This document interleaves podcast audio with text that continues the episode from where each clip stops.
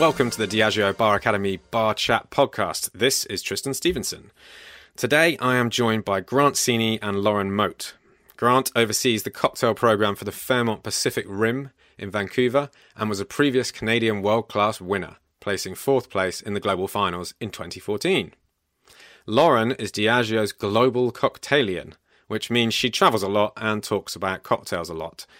She's also the co founder of Bittered Sling, a Canadian bitters brand, which we actually failed to touch upon in this episode. Sorry.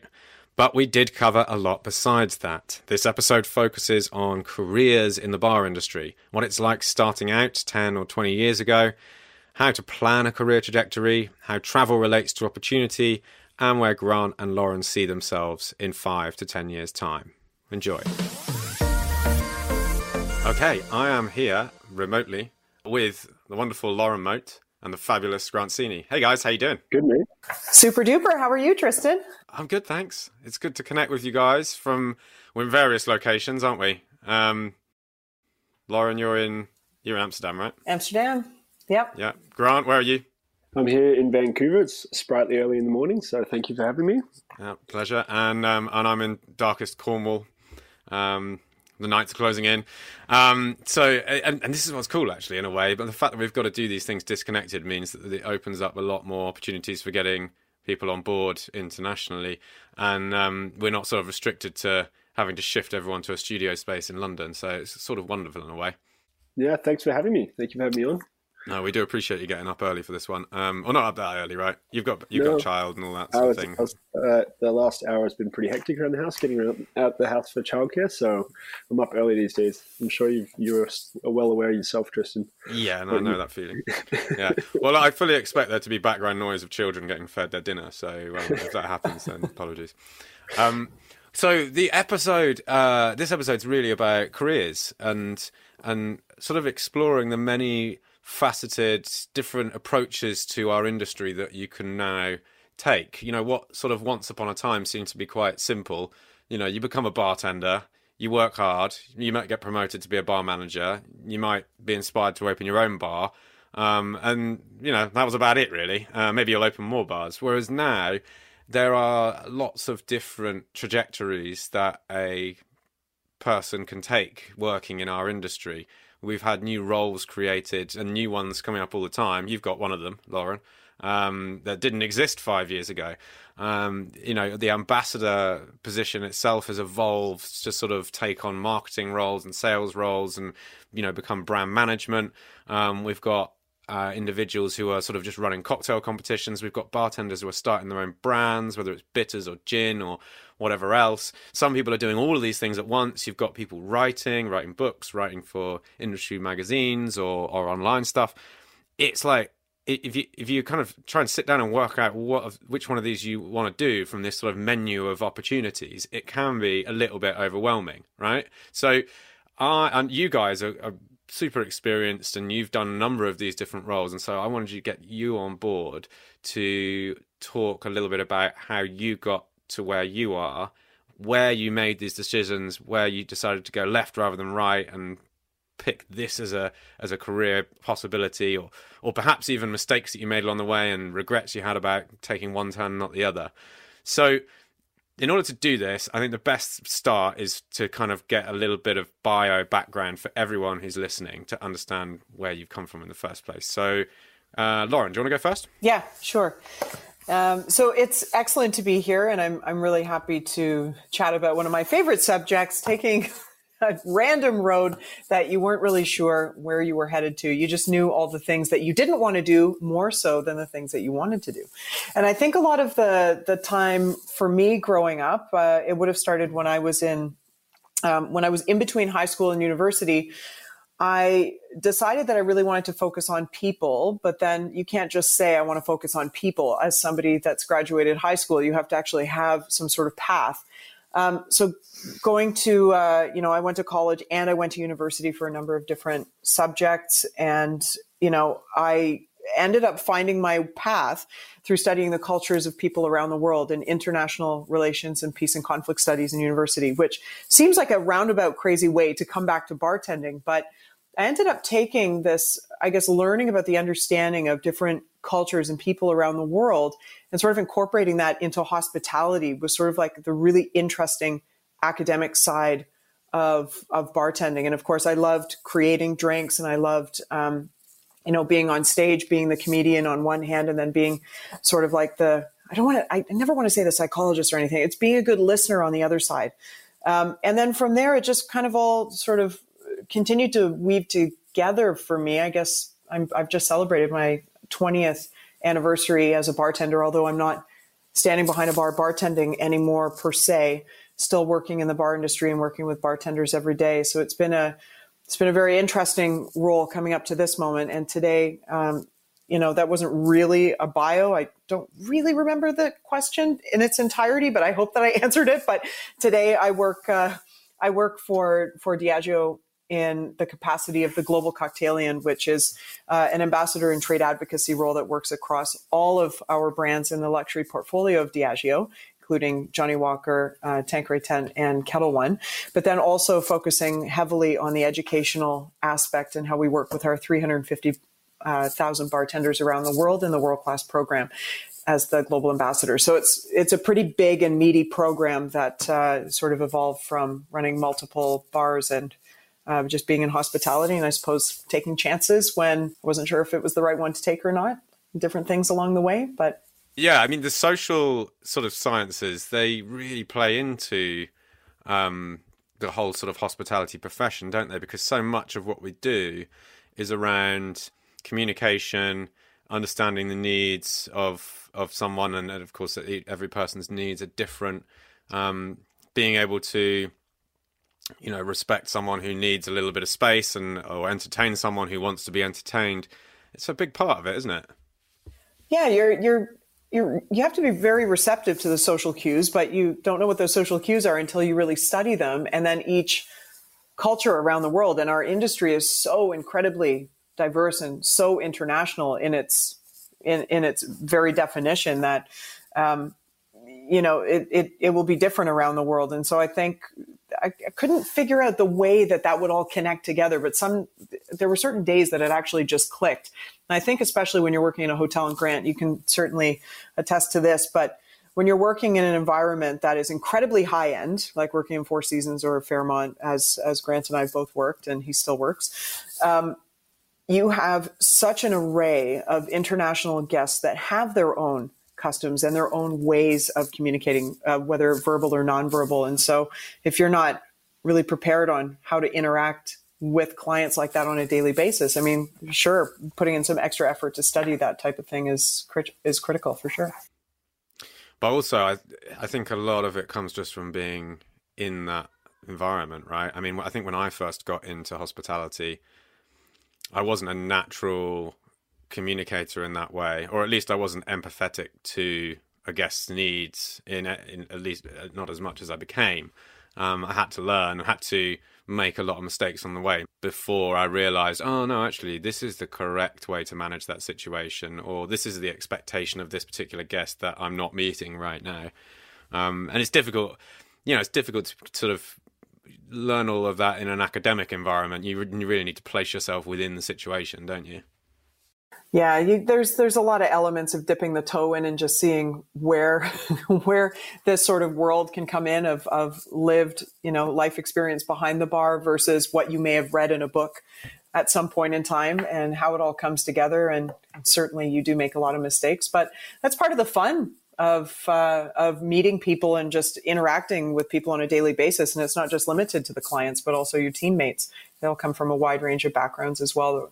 We're all trying to just manage each other's personalities in the space and and be able to present our best selves and do the best job we can on a daily basis.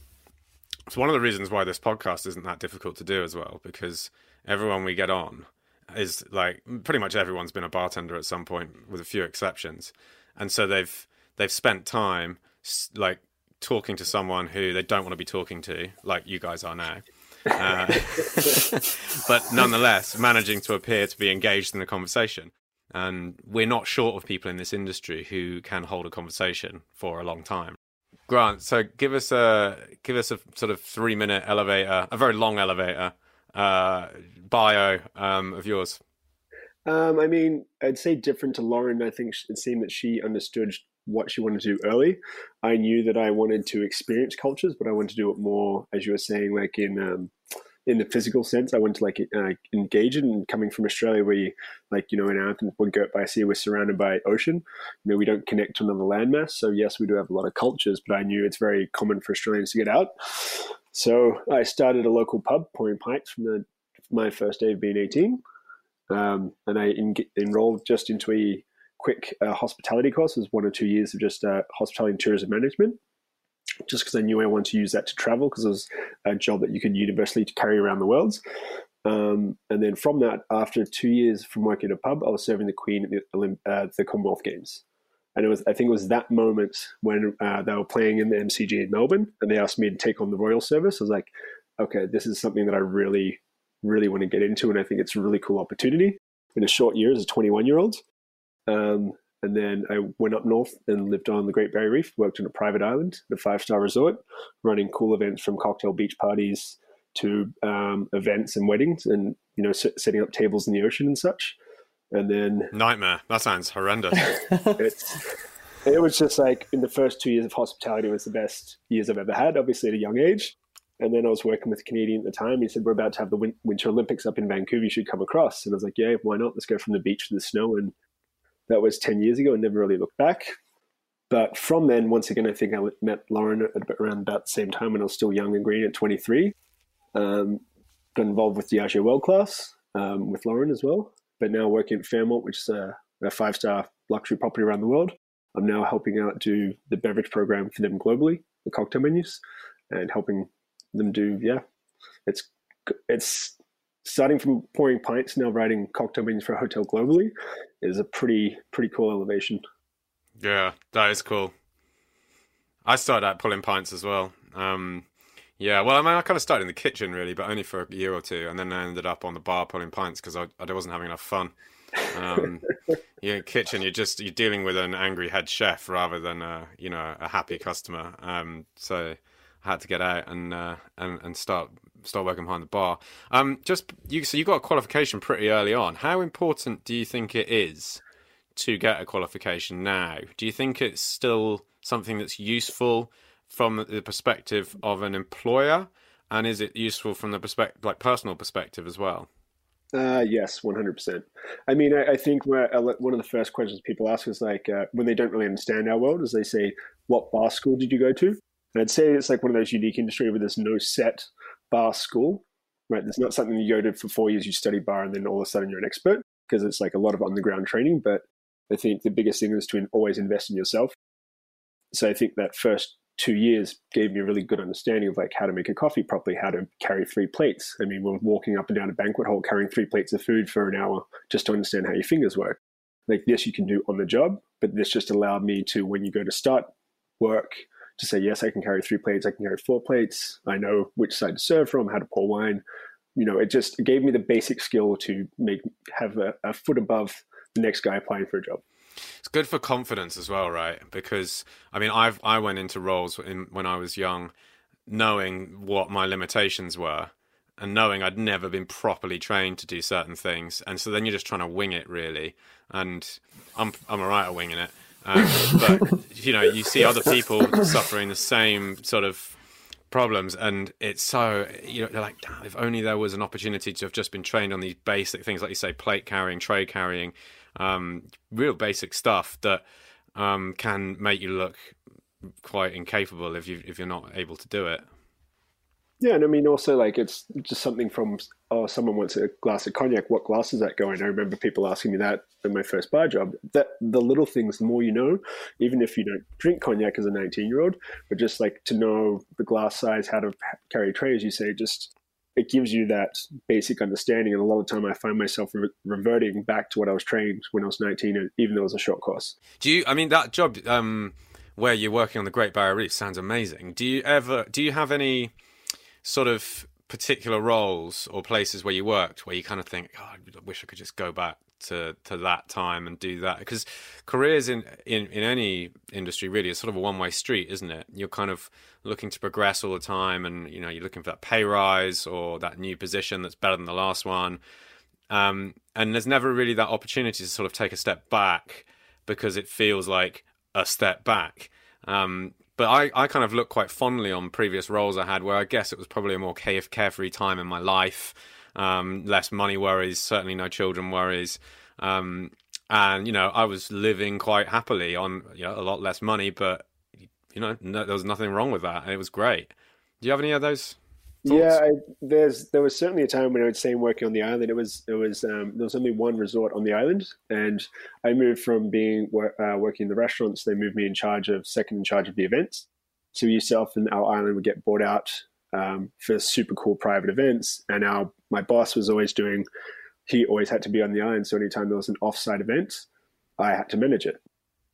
So it would be so Whitehaven Beach, I think it's one of the top three beaches in the world. We'd do pop up events for 100 people, and I'd have to get on a helicopter, fly across early in the morning, set up a, events when these people land by seaplane. You know, we had this all set up for them because it's it's a national park.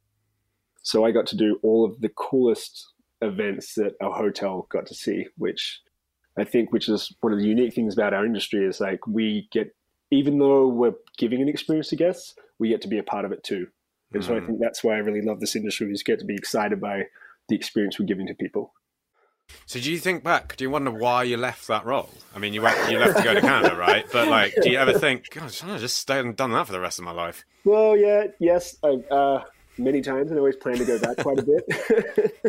but it was also cabin fever. I mean, it's kind of living like a really yeah. small community. There was only 300 staff that worked there, so I mean, you know, after two years, it was it was enough and time to move on. But yeah, it was living on the beaches. I work bref- breakfast and dinner, and then I always swim in the afternoon or go to the gym. And it was just, it was a very fun time to be 22. Yeah, right. What about you, Lauren? Have you got any positions you've held where you're like, God, I should have just stuck that out? What am I playing at? Well, the thing is, and and Grant, it's amazing to hear your story, and I've heard it many times, and I never tire of hearing it. And Grant and I have been good pals for a long time since you moved to to Vancouver, and uh, there there are elements to your story, and I think, huh, I should have done more traveling when I was younger. But when I was younger, it like I grew up as a city kid. I'm I'm downtown Toronto, born and raised. So for me, I guess thinking that I could go and travel around, it wasn't really the culture that I was brought up in in my in my family or or where I was living. And so it was more what are the things that I can get lost in? And that's when, you know, having experiences within Toronto or like local areas uh, were quite cool. But there was nothing really going on with cocktail culture at that time in Toronto either in the early 2000s, like late 90s, early 2000s.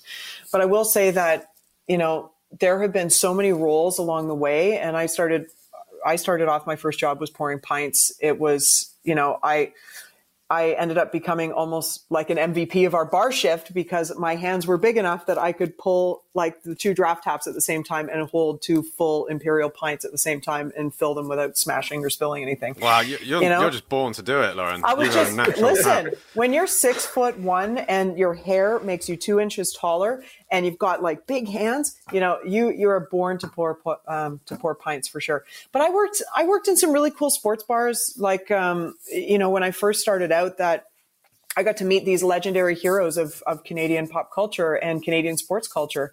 I mean, I used to work at Wayne Gretzky's, and as a Canadian, when you're, you know, a diehard hockey fan as well, when you have these experiences of meeting, you know, the great one, meeting Wayne Gretzky and making drinks for him, and then chatting with him, and he feels like just a regular guy. Um, I met a lot of just really interesting Canadian icons, and a lot of the people that I worked with um, you know, went on to do some really iconic things too. And so that was that was interesting. I felt like the the industry for me was less about destination, where, you know, I wish that I could have done some of those things, Grant, but I just didn't even know those things existed. If I'm honest, you know, what what I had was just it was amazing and incredible opportunities that were just vastly different from like the destination side of things, and um, you know, I've I've but I've run I've run dive bars. I've worked in you know super top end hotels. I've worked in Michelin level in Canada, which is our Relais and Chateau. And I, I think at every step of the way, every moment, and similar to what you were saying, Tristan, about having the sort of like carefree moments of, I can just be here. I can get paid a bit less. I can work with this all star, amazing chef and kitchen crew and just learn and understand the way these intricate tweezer dishes are working. You know, it's, uh, and even just working with great bartenders, great bar managers, great sommeliers, just being on the job, working with really great folks in the industry. Those were major highlights, definitely thinking back. Mm. I'm like you. I, although not, I, didn't, I wasn't in a city. I was in a, a different kind of sort of you know, like black hole, if you like, that it was difficult to escape out of. That being rural England, um, where you know it's I was quietly going about my way and you know getting some good jobs and everything, but it never would have occurred to me. You know what? Go travel. Go go to Australia or go to Thailand or or work there for a year or Hong Kong or Canada, whatever. Um, it just wasn't something. It, it, it was that was beyond, uh, you know, any kind of possibility. Um, even London would have been a bit of a stretch at that time. Um, so yes, it, you could say sort of in a rut, I guess, but it worked out all right in the end, I suppose. But um, I have certain regrets about not having travelled a little bit when I was younger because it's not, not really a possibility anymore. I suppose that that's you know that ship has sailed. Um, if you could get Lauren, if you could give yourself like a tip then for like ten years ago or fifteen years ago, or you know pick a pick a time frame which this seems sort of suitable to a young Lauren Mote. What would you say to yourself if you had if you could sit yourself down ten or fifteen years ago?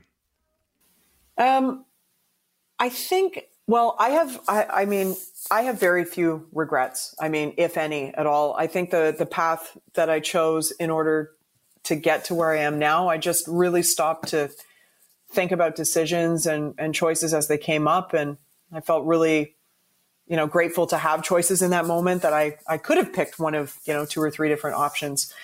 Um, I think if I were to give one tip, though, it w- probably would have been to travel. Um, even if it was just for a year, just being in that in that time frame of you know between 18 to 22, I just really just went through the grind. Like it felt like almost 24 seven, and I don't regret any of that bit either because I did get to travel, you know, much later. But I think just traveling around Canada, it doesn't really give you the scope as if you know you were to travel more to the U.S. or travel overseas. And I have lots of family in England, so I'd visited there for fit like for family reasons, but there was never any cultural, you know, visits to London as an example, like let's go eat in restaurants, let's go, you know, drink in these pubs and these bars. So if I could go back, that would be the one thing is just to have like a bit more of an understanding of what could have been out there to discover that was just as important as staying home and working to the pace that I was, that I could just leave for a year and not feel like I was dropping everything for a year, but that I could actually continue on my journey of what I was working on in the moment and have that year abroad to sort of inform, you know, more of what I wanted to do. Do you think the mentality, um, which I guess kind of you and I shared a little bit, of like, well, you know, I'm this is my place. I, you know, I probably need to try get better at doing what I do in the place where I'm from. Do you think that's changed a little bit because everyone's better connected now, aren't they? And you know, it's we're exposed to what's going on in different parts of the world in our industry on a daily, if not hourly, or by minute by minute, you know, account. Do you think that a young bartender in, let's say, their early twenties is going to be more likely to travel now and work abroad and, and going to be more inspired to do that, more compelled to sort of up sticks and go out and work somewhere else because of that connection? Or do you think it's the way around because we're exposed to it you know every single day and we know what the top bars in Hong Kong are and we've seen them on a virtual tour and we've seen their cocktail lists and videos of them making drinks that there's actually no need to go and travel and work in these places. Well i think i still think there's no replacement for face-to-face interactions and energy with people and cultures and places for sure but i think we've we've you know been blessed in a lot of ways that we have this undeniable unwavering access virtually to any person that we want to learn from or that inspires us that we can connect with or a bar or a place and that's at our fingertips. And maybe you know maybe to your point maybe it's over access in that way as well. Maybe we don't appreciate so much of what we do have access to um, because there's just so much of it. So i feel like we we just need to find i guess the the equilibrium of how do we come back to not having to be there so much physically, but then also still get what we need from the virtual side to feel fulfilled in some way. So, um, the same question I asked Lauren: if if you can send your, if you can sit down with um, the Grant that's ten years younger, um, what would you what would you say to him? Don't leave the island, man. the rest of the world's a trap. Don't leave the reef. yeah. Um, I, you know what? I think the coolest thing is Lauren and I, in some ways, a polar opposite. Is like she was very much focused on getting the study done. I was like, I'm going to go travel. Um, I'm going to go do this, and I, I definitely had the certain good approach. But I also wish I focused a little more. I was too excited about the whole world. And I think this when we talk about an equilibrium is like I could have done an online course or I could have like learned more while traveling, but instead I was so engaged with the world and all I would do is plan where I was going to go next. Uh, what I could do It was like it was always the next journey, the next adventure. When at the same time I could have actually taken a step back and said, you know what, for the next six months while I'm traveling, I'm going to do this online course to actually better myself because I was more engaged in the moment. I think that would be the thing is like, you know, not every, you don't have to go to every beach party. You don't have to go to every event. You don't have to be in every place. But at the same time, I was young excited. I was a kid. I was like, I, I got to be here. I'm going to miss out. I'm going to miss out. Kind of had a big FOMO of what I didn't know when I could have taken that one night off and sat home and studied a little bit more. Yeah, but it's not. Do you think it's set you back not doing that? Nope. So then, go to the parties, man. Yeah. no, I mean, like this is this is like two I mean, the two of us, I mean, Tristan, yourself as well, but I mean, all three of us have taken a very different path and we all are, feel quite fulfilled. But there's so many paths. There's like, there's no, there's no right answer to get, no. you know, to whatever success means to you in this industry. Do you, do you think nowadays it's possible to plan a career path within this industry?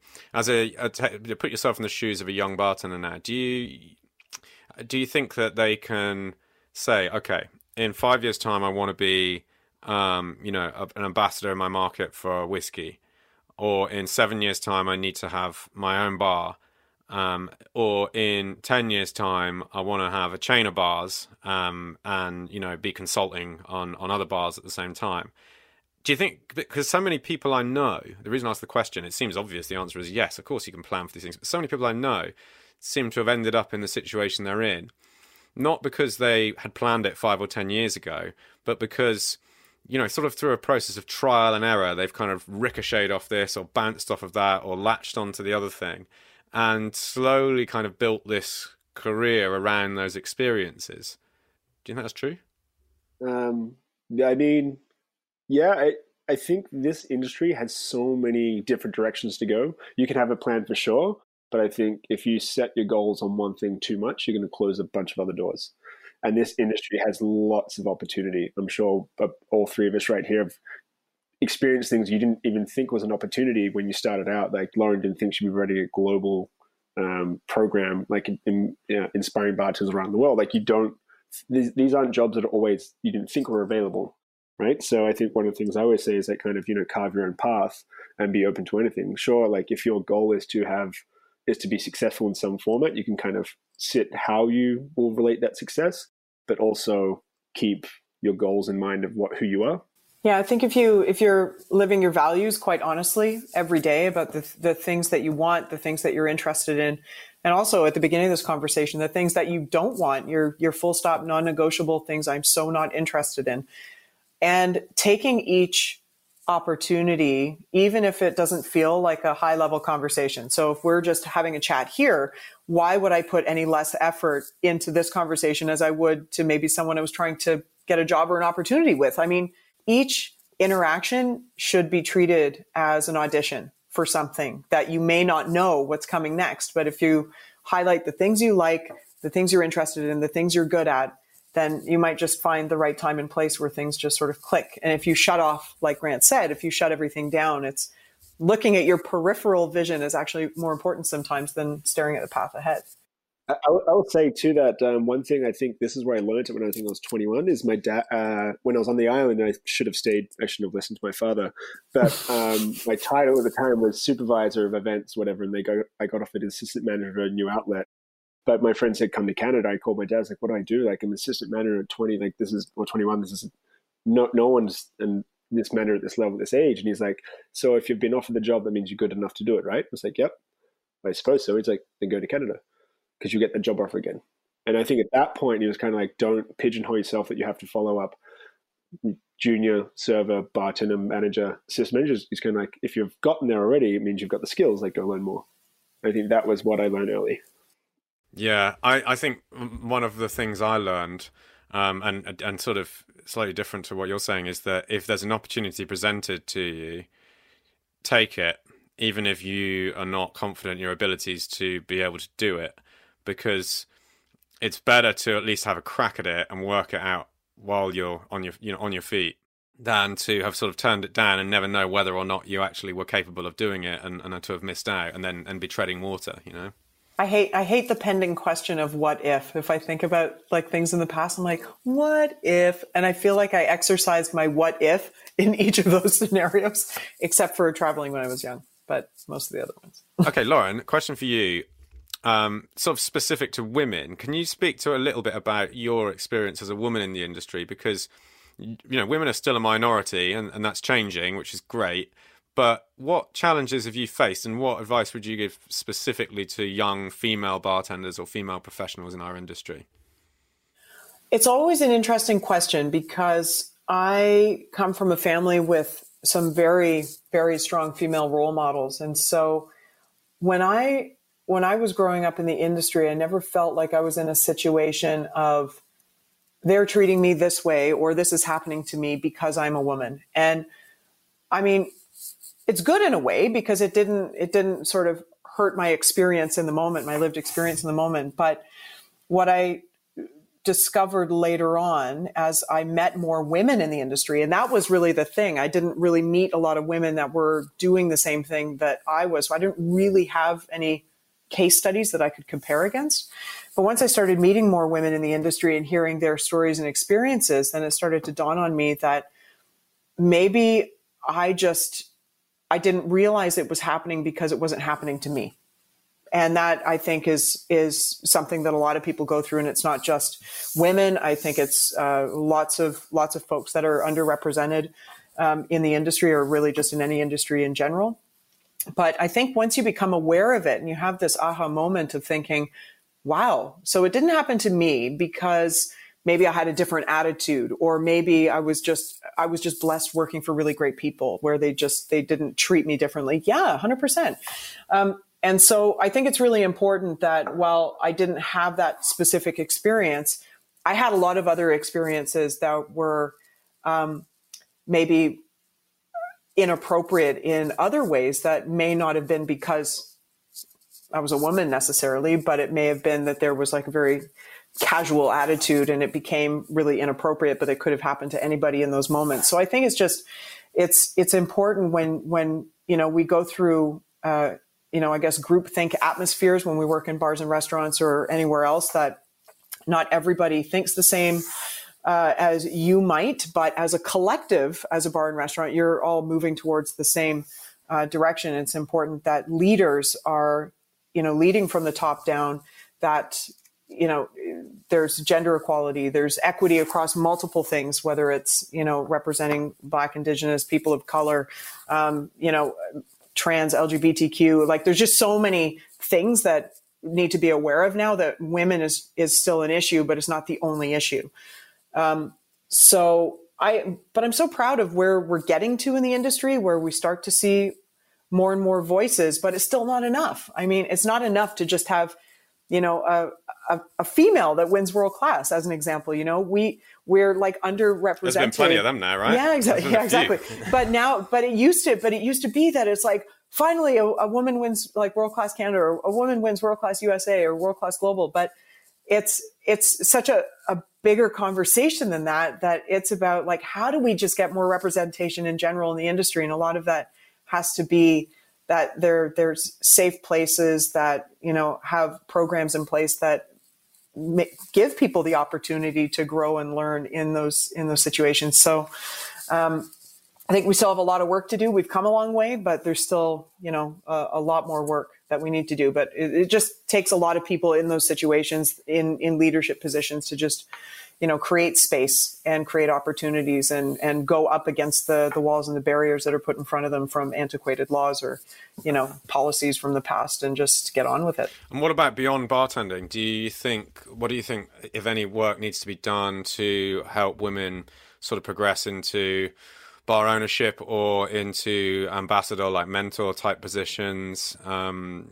or, or you know working with brands that kind of stuff as you have done yourself?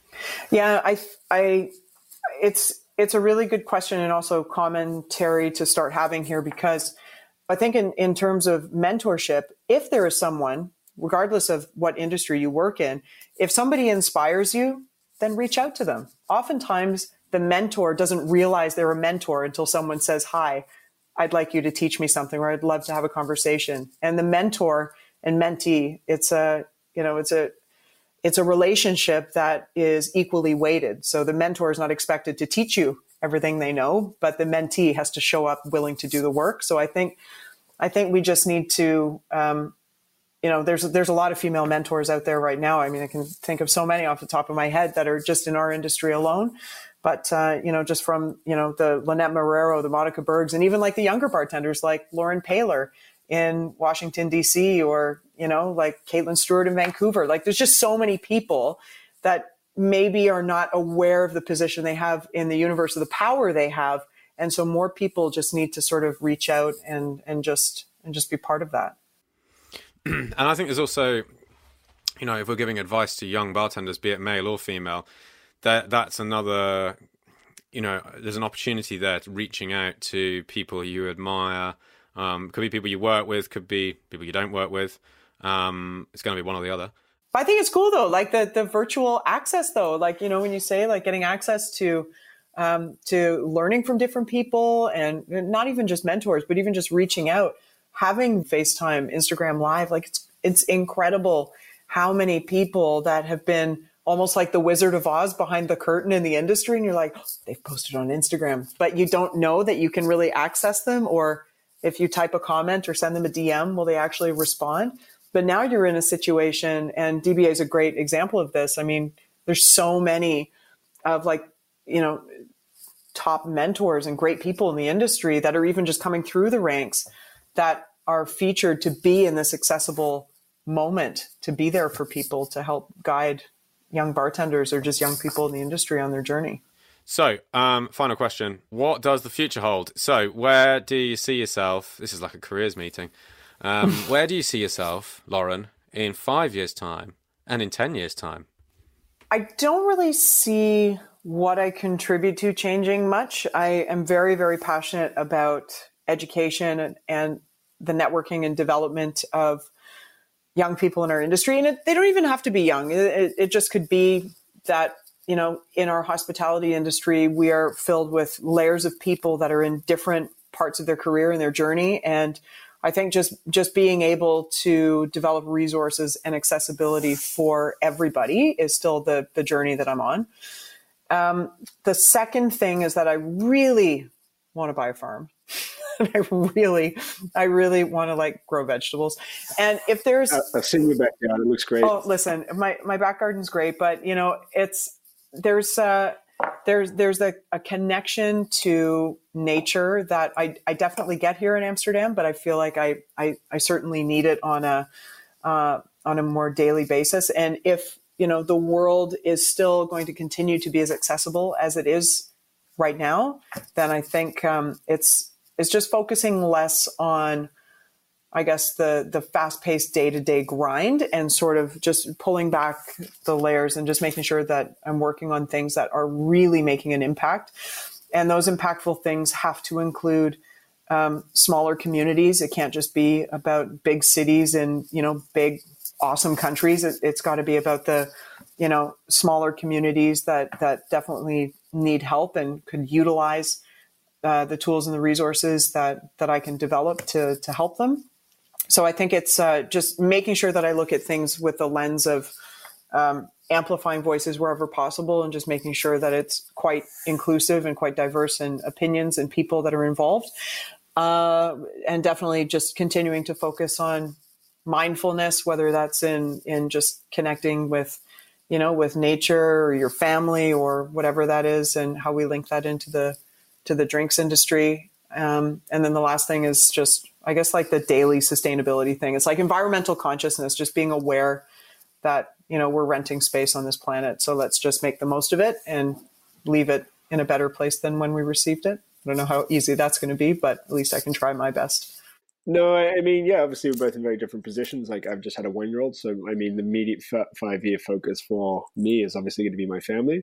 But I think in doing that, like to your point, is like I want to, I don't want to bring a child into this world that I don't feel that I've made better, right? I don't want to bring into a place that's not, it's not equal all the way you raise people, or you want to make sure it's education. A for the community. I said my ten year plan will be community based, but I think five year plan is making sure that if I'm going to raise you, I'd say you raise your bar children in a way, and you want to make sure they're growing well. But right now, I think it's for me, it's just life. You want to make sure that given everything that's happening in the world, that I'm going to focus my energy on making sure that the people she interacts with, how she's grown up, um, like the life she's brought into is not the past because I've had so many issues. So it's like right now it's like a blank slate, like completely blank slate. So you can make sure that changing the world is going to be at this age. And I think that if a lot of parents and people I'm going to interact with, they treat it the same, like making sure that all these pre tensions are gone. Cool. So, look, thanks ever so much for coming on, guys. Um, I really appreciate your time um, and time differences and all that as well. And um, yeah, we will uh, we'll see you soon, everyone. Thank you for tuning in to today's episode of Bar Chat. Visit DiageoBarAcademy.com for access to more podcast episodes and exclusive content. See you next time.